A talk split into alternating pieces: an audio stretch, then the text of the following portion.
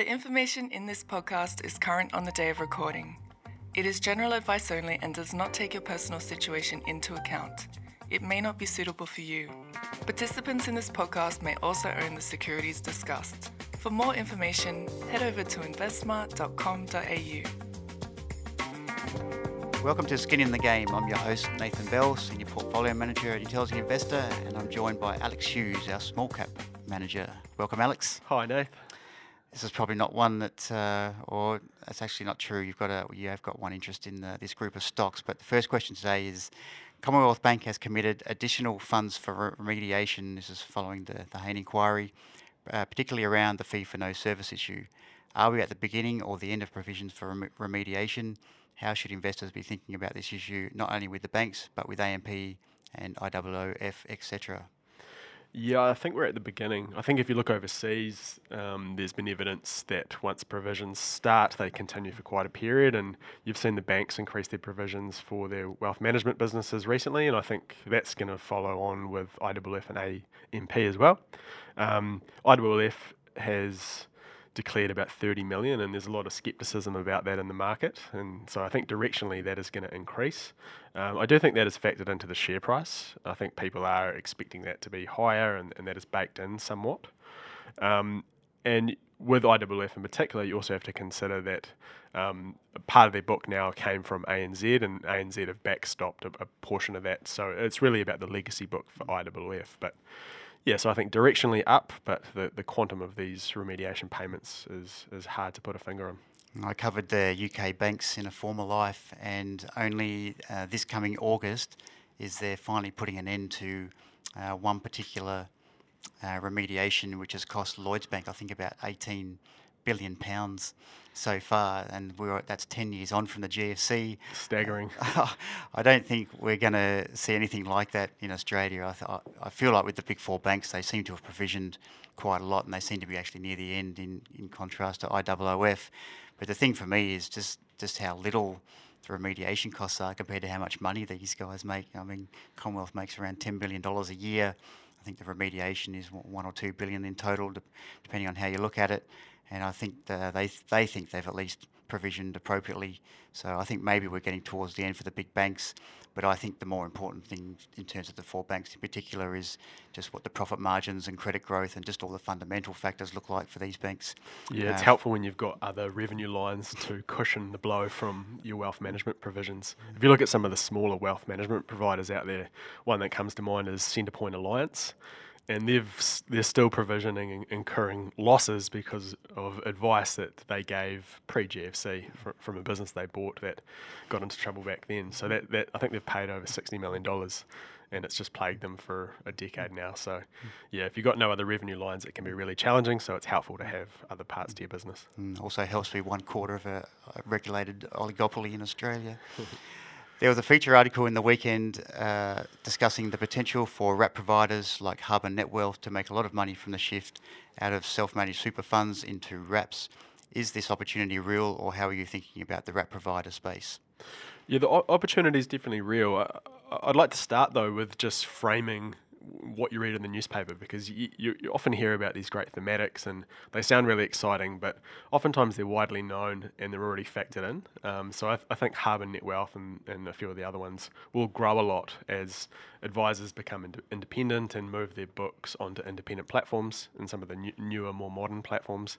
Um, but the share prices are anticipating that um, quite a lot. So it may not necessarily result in great investor returns, even though the businesses might grow a lot.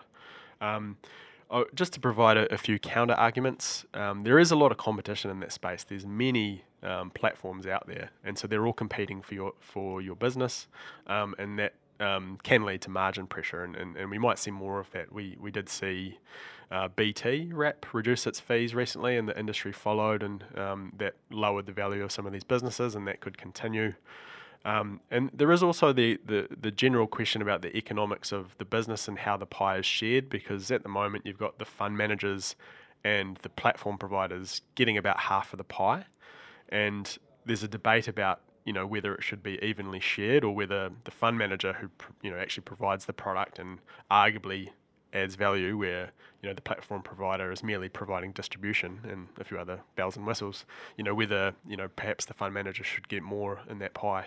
Um, so that's a raging debate. I'm not sure how that will play out, but it's something to think about. I can speak uh, from experience in a former life that distribution in the funds management business is absolutely critical, and you can never underestimate the value of it. And there are plenty of small fund managers out there with excellent performance, uh, which is simply just done as in a situation where they can build a large funds management business simply because of the distribution and just how competitive it is. Yeah, that's yeah. exactly right. Yeah, we were talking about this that yesterday, weren't we? So yeah, if you're a, a, a, good manager with, with no means to getting to the, the end user, then the you know you're not going to really attract much fun. I know uh, Net Wealth. There was a presentation uh, the CEO and founder did on the ASX uh, recently, which you can um, Google. He talked about a product they've got, which is essentially like the industry funds, where they've got a mix of uh, investors or clients that some are in an accumulation phase like us, and then they've got another whole bunch of people that aren't. And if these franking credits disappear, then it's okay. They'll still get the benefit because they've got so many young people still in the accumulation phase paying taxes essentially. And so they'll get the benefit by mixing the pool of investors. But th- I don't it's hard. The, the one article I've got in my head that just seemed to make the most sense to me, but it's it's hard trying to generalize generalize on these things. Is that there's a lot of people that are that, going, that will potentially be impacted by uh, no franking credits or no rebates uh, if you're a low low uh, taxpayer that have got very large capital gains on those high dividend paying stocks like the banks, and the capital gains on those um, positions must be extremely large. And if you're going to have to pay the tax and then roll roll your money over after you've paid the tax into an industry fund or into something like Net Wealth that has these products where you can take advantage of the franking credits. I just don't see how that makes any sense when you're going to have to pay so much to the tax man just to get a, what's a fairly small franking uh, credit uh, advantage uh, in, in context of those capital gains. But um, it remains to be seen. But just in terms of anyone who's feeling the pressure to actually do something in advance of this, I just say um, just relax, don't do anything yet. It's got a long way to go. Labor's got to get voted in first.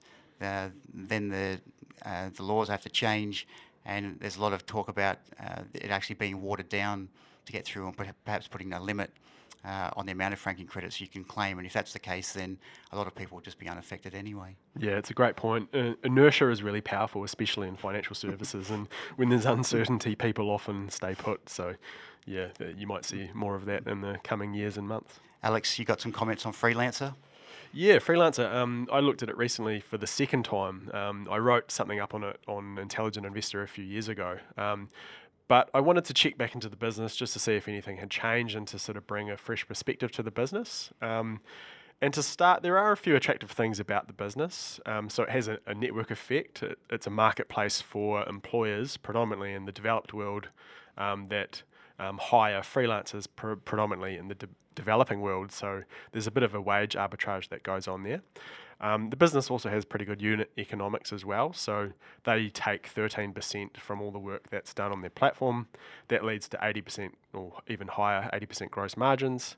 Um, and their cost structure is predominantly rent and, and development staff, so that's largely fixed. So if they can grow revenue, you should see some healthy returns. Um, and also, um, in terms of the management, um, the founder, Matt Barrie, um, is, is, the CEO, owns over 40%, and another director owns another 40% as well. So um, the free float is tiny. You've got um, the two key people owning the vast majority of the business, and that keeps it off the radar to big institutions and you know just the majority of investors out there. Um, so for nimble players like us, that's exciting because there's the potential for a, a, good business to go um, under the radar. Um, so, so what I did this time when I checked back into the business, I wanted to test one of my central assumptions, and and that was that supply is reasonably locked in, and and that arises because if you're a new freelancer to the website, it's very hard for you to win work because you haven't done any work, you don't have any ratings, you don't have any reviews, and so employers are reluctant to trust you. Um, but once you, you get your first chance, you build up a bit of a backlog of work and you get some ratings, it's easier for you for you to win um, work in the future. And so that, those ratings and reviews locks freelancers in um, because if they move to a, a different freelancing website, they don't have those reviews, and so they're going to start at the bottom again. So that was the central assumption that I was wanting to test. Um, and so to test it, I actually used Freelancer. So I created a contest um, asking freelancers about Freelancer, offered a $50 prize, and got about 60 entries. And um, I had a, a range of questions, so I learned a number of things about the business. And the overwhelming responses were that freelancers use all of the other competitors as well as using Freelancer. And so my central assumption that um, suppliers locked in was was broken. And so I've spent a lot of time thinking about that, and, and, and that for me really weakens the business. There, there might be a network effect here, but it, I think it's a weak one. And the key reason for that, I think, in hindsight, is that um, supply asymptotes. And so what that means is um, the, the marginal value of additional freelancers eventually approaches zero. And, and that arises because let's imagine if we create a freelancing website, when we get the first freelancer that's prepared to do some work, that adds a lot of value to the platform. Um, and you get if, as you get more freelancers that join, that also adds value because it helps with price discovery and also just providing alternatives to that first freelancer. But as more and more freelancers join, it doesn't add any increment, incremental value to the network. Um, I think Uber's the same as well because you know, just imagine in your neighborhood if you want to drive somewhere, um, you know, if there's one Uber driver in the neighborhood, that's great. It means you can use the service. If there's five, that's probably good because it helps keep the prices competitive. But if there's a thousand, um, those incremental 995 drivers add no value to you. And, and because of that factor, it means that competition can come in and they can provide or they can sorry they can attract a small amount of supply and they're able to compete with a business like freelancer very easily and the fact that you know a big portion of the, the supply isn't adding any value they've got an incentive to move to a competing provider um, so it just means the, the network isn't very strong and the economics won't be very great um, so that was a key key learning point for me, and it, it's really reduced my interest in the business. Now, it could be that if Freelancer is able to build another network on top of its of its existing network, similar to what Uber's done with Uber Eats, they might have a decent business. Um, and in fact, they're trying to do that with large customers. They've originally started with just you know small um, sort of startup businesses as being the main employers on the website, and now they're trying to move into sort of Fortune 500 companies, and they've recently signed one up. Um, so if they have success there, maybe it could be a, a good business, but um, for now, I'm skeptical and I'm happy to be on the sidelines. Next question is I keep hearing about US long term bond rates and their importance. Why do US 10 year bond rates matter, if they matter? So, there's two main uh, things that I have in my mind regarding uh, the 10 year bond rate in the US, and that is first of all, there's some sort of relationship that, uh, depending on who you listen to, is, is pretty strong in terms of when the yield curve uh, turns negative. So that's uh, what that's saying is when the short-term rate, say the two-year, uh, is higher than the long-term uh, or 10-year or 30-year interest rates. That's usually an, uh, suggestive of an impending recession, and usually the lag is around 12 months. And that recently happened in the US, and that's why people are starting to worry. Uh, is this a sign that the next recession is coming? but it has predicted a few recessions that haven't come as well, so it's not a perfect indicator. And you've also got very strange monetary policy programs at the moment, um, which complicates uh, the situation as well. The other, the other reason it matters in the US is because people tend to borrow money for very uh, long mortgages in the US based off long-term interest rates, so the 10 to 30 year, and this is why they have uh, huge governmental uh, organisations called uh, Freddie Mac and Fannie Mae, which essentially take uh, a bit like offering insurance on the other side of the trade uh, because in the US, you can you essentially fix in your uh, interest rate when you uh, get a mortgage, but you also get the benefit if interest rates fall. Um, so it's a completely different situation to what we have in Australia, where we have variable rates for, for most loans, and for our mortgages, they also tend to be priced off the short-term interest rates. So it's a completely different to way situation works in, in the US. Um, interestingly, also you're able to up to a limit uh, your interest repayments are tax deductible as an owner, so they all think we're crazy here in Australia, letting investors or speculators get the tax tax break. Uh, but there are a couple of the reasons why the US 10-year bond matters so much, and what's really important, I think, about credit markets generally is they tend to be a leading indicator for stock markets. So if there's problems in the debt markets, then there's going to be problems in the stock market. And they typically see things uh, before they show up in, in equity markets, even though equity markets tend to um, look sort of 12 months ahead of what the economy is actually doing. And the other thing to really remember about the US debt market is it's really, uh, it is the largest and deepest credit market uh, in the world and just about every other asset around the world is priced off the rates in the US. So if you start to see problems in the US, then generally you're going to start to see problems elsewhere. And to give you just a, one example would be if you start seeing interest rates going up in the US uh, and then potentially Europe, then our big banks have to borrow around 20 to 30 percent uh, of their uh, credit comes from a wholesale funding overseas, and then they'll have to start paying higher interest rates as well. Now we've actually got the reverse of that at the moment because interest rates are, are falling, uh, but it doesn't. Low interest rates aren't always a good sign that things are just getting cheaper and profits are going to go up. Low interest rates are really a sign of an unhealthy economy, and I think that's what has been lost over the last, I guess, since the GFC, is that we just got so used to low interest rates and we got so used to interest rates falling over the 30, last 30 years, we tend to think of it as a good thing because we just see the upside. But actually, an economy is generally pretty sick if it can't handle interest rates of 2% or 2.5%, which is what we've got around the world at the moment. In fact, the official interest rate in Europe is actually negative 0.4%, which is why bank share prices have been hammered, uh, partly because the profit margins are so poor. So it's a complicated uh, issue. Uh, it's, it's, in a sense, it's quite boring for a lot of people to, to think about, but it is really important, and, and long-term interest rates in the US uh, are really important for those reasons. Next question, I would be interested in your view of investing in commercial solar farms. While there seems large growth in solar energy production, I worry that the rate of return doesn't justify the risk of committing to a power source with technology that could become outdated. I have nothing intelligent to add. I'm, I'm afraid this is not on my radar. Um, it's a, new, a, reasonably new asset class, um, so we haven't seen the returns over a long period of time. So that makes valuing the assets difficult. Um, so I'd caution you on that. So yeah, I'm sorry I can't really add anything to that. So my little bit of experience uh, comes from the US, where essentially around two or three years ago, a lot of people had bid up the price of solar energy companies and then the prices of creating a solar panel and producing a solar panel absolutely collapsed and just absolutely ruined uh, the whole sector. It was it was basically a huge bubble and just burst. And now um, the, I haven't seen any companies begin. I haven't been following it more recently. I haven't seen any of these companies producing the sort of long-term returns on capital that would make me feel comfortable as a long-term investor. Uh, I know you can sort of get a little bit of exposure through existing uh, energy companies that tend to have a uh, be slowly investing in, in more greener uh, or newer renewable type uh, energies. Uh, but I've seen more of that in the US than I have in Australia. Uh, so if I was going to approach it, that would be the, the way I would approach it because at least if the returns aren't there and potentially something changes in the subsidies or in the regulatory environment, then at least you're not going to lose your whole investment. So a couple of questions on uh, a couple of small companies. The first one is uh, Respiri, if I'm pronouncing it correctly.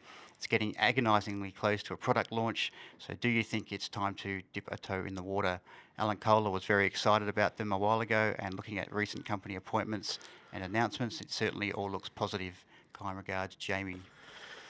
Uh, hi, Jamie. Um, this is not on my radar, radar either. This is to me, it's a concept stock, so they haven't got a product in market. There's no product market fit. There's no traction, um, so it's really difficult to assess what's going to happen. The range of outcomes is really wide. Um, so for me, I avoid these situations. I like to wait for businesses that have traction, that have revenue, um, narrower range of outcomes, and I'm more um, easily able to um, put a value on them. Maybe just a broader example with situations like this, at least the way I approach it is normally, uh, unless you're an absolute expert on these type of situations, and I am certainly not, then it's often better just to wait until you're actually much more certain there's a future for the product, like Alex described. Uh, Nanosonics is a, a, good example where uh, I think I recommended that in 2014 at about 78 and a half cents, I think it was, and that's a $4.60 uh, stock today. Now, I wasn't the first person to Nanosonics, and I, am guessing compared to some other people, I was actually probably quite slow to it. Uh, and even though I think it's probably a little bit overpriced at the moment, the fact was, you're still able to make five or six times your money, and you didn't have to be the first person there. So I actually think it's um, just more generally, it's often better just to wait to make sure you're absolutely sure of what you're investing in. If you're not, a, particularly if you're not an expert in some of these high risk and new industries and, um, that are offering new products, and that way at least you can um, show there's a bit of a track record for sales, and then you've just more or less got to guess uh, or, or analyse and forecast what the growth looks like rather than actually having to guess whether there's actually going to be a product uh, and what sort of margins it might make. Yeah, that's a really great point. I mean, investing is so hard, and we, we, we need shortcuts to try and minimize risk and make the world simpler. And I, I really agree with that point because if, if a business has as big a runway as they suggest they do, then you, you can be late to the party. You can still make great returns, and you can just really reduce the risk of really bad outcomes. So, yeah, I can't stress that point enough. Yeah, and I think something I've tried to do over the years, but I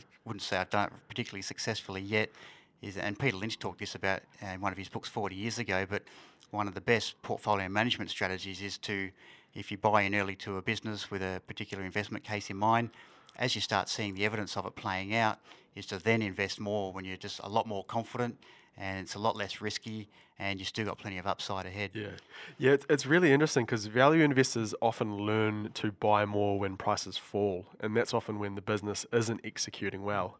Um, but flipping that on its head and investing when the businesses are executing better, um, you're potentially paying higher prices, but you're potentially lower, lowering lowering risk as well. Um, so I think that's a really good point, Nathan. Something that people should think about. John Hempton wrote a really nice blog on this as well. Uh, if you want to go and search it up. The last one. Hi guys, what are your thoughts on the future of ReadCloud, given the recent competitive uh, drop off, as well as their current level of debt and significant increase in subscribers? Cheers, Matt again, I, I just feel ruthless because I'm just dismissing these companies. But to me, it's just a tiny market. Um, they're domestically focused at this point. Um, you know, they provide essentially a platform of um, learning content to schools. Um, they do so in a, a, sort of a SaaS method. Um, and I, I, understand that they've got a, local agreements for the content. So for the business to go international, they'd need to get all the publishers to agree to allowing them to provide content internationally. So that's um, that's a long way away, and, and there's um, it's not clear whether they can get that. So at the moment, it's just about um, the total addressable market from Australian schools, and um, to me, that's small. Um, the business is trading at ten times sales, like most SaaS companies are, and so I just question whether you can get a re- return out of the business starting from such a high price with such a small market. And it is our job to be ruthless. I mean, the number one thing we do is say no to stocks. That's it's, right. It's, it's, saying no to the 99 that come across your desk and then making sure you get that one when uh, everything's right. Exactly right. Yeah. And yeah, just to stress that because you need you need to be really discerning. You know, you want only the best companies coming into your portfolio, and there's only a handful of those. So the vast majority should be no. So yeah, maybe I shouldn't feel bad about being worthless. uh, w- just last question for you, Alex. We attended a company presentation day yesterday. And if you thought there was a bubble in technology, then I'd actually be more specific and say the bubble's actually in SaaS slash software companies. Yep. Uh, got any broader or specific comments from the companies we saw? And the companies that we've been asked about today? Yeah, I mean, well, I'm incredibly biased. Audinate presented, and um, so I obviously like that company, and they presented well. Um, there were a number of other software companies. I wasn't overly impressed by them. Um, I'd like to see more time play out before I get more interested in those businesses. Um, I thought lifestyle communities um, was quite interesting. This business provides pr- provides aged care um, in Melbourne, um, so they're still quite early in their journey. And I've seen them a few times now, and they seem to have a really good culture and quite an interesting operating model. Now, I, I don't think it's the right time in the cycle to get interested in them because their model is based on um, people that own houses that don't have much in super. Um, downsizing, taking some of the equity out of their house, and then buying into one of these lifestyle communities communities. Um, so so yeah, I think I think with um, property market prices falling, um, the amount of equity available is reducing. So maybe that means for tough times in the short term, um, but the business seems to be getting it right, and the, um, I, I, I, like what they say and do. Um, so that's one to think about for another day. Um, but for the rest of them, I wasn't overly impressed, to be honest. What, what were your thoughts, Nate? Yeah, my general comment is to anyone that's looking at these smaller technology companies is I think there's a world of pain coming I think there's a huge amount of pretender companies that are claiming they're wonderful SaaS companies, but they're very niche. Uh, there'll be more competition over the next five to ten years. Uh, the technology, I'm not sure how long it's a competitive advantage. It might be the best mousetrap for the moment, uh, but just technology is changing so quickly. And I, I, think it's, you know, if you're Xero and you've got your software into an organisation, yes, the switching costs are very high, but I think there's a number of other software-like companies we heard from yesterday that are absolute pretenders, and I think they're going to suck a lot of people in, and I think they're going to regret buying into them now. Maybe they might make some short-term gains, and I'll look like an idiot for a year or two, or maybe three, and but I just really don't care. Like I just can see it all. I can see the evidence everywhere. I can see it in debt markets. I can see it uh, in equity markets. And a friend of mine just sent me an email uh, like one second before we walked in the room this morning. I've Splitit uh, which is another well-known, I think, payments company, and they're doing a second round where the founders are selling out. Hmm. uh, so you just got to be you're seeing all the really bullish late cycle behaviour, and this is the time to really make sure you you know exactly what you own, why you own it, stick with quality, have modest expectations, and then if we when we do get the, a, a blowout. Uh, or a bust in these companies, then hopefully the work we've done, having gone and seen them, means we'll be able to pick them up for a song uh, when everyone else gets really disappointed at the fact they paid 10 or 15 times revenue for them and on very little earnings. Yeah, for a company that, you know, talks about the, the sales growth they're having and then they forget to mention that, oh, our competitors are SAP and Oracle. I thought that was quite quite funny for one of the companies. But yeah, yeah, great points, Dave. All right, thanks for your time today, Alex. Thanks everyone for listening, and we'll be back next week. As always, you can send your questions into skin in the game, or one word, at investsmart.com.au. Thanks very much. To learn more about the income, growth, and small companies funds, head over to investsmart.com.au. Relevant disclosure documents should be read before making any investment decisions. And if you have any questions you'd like answered by our team, send us an email at skininthegame at investsmart.com.au.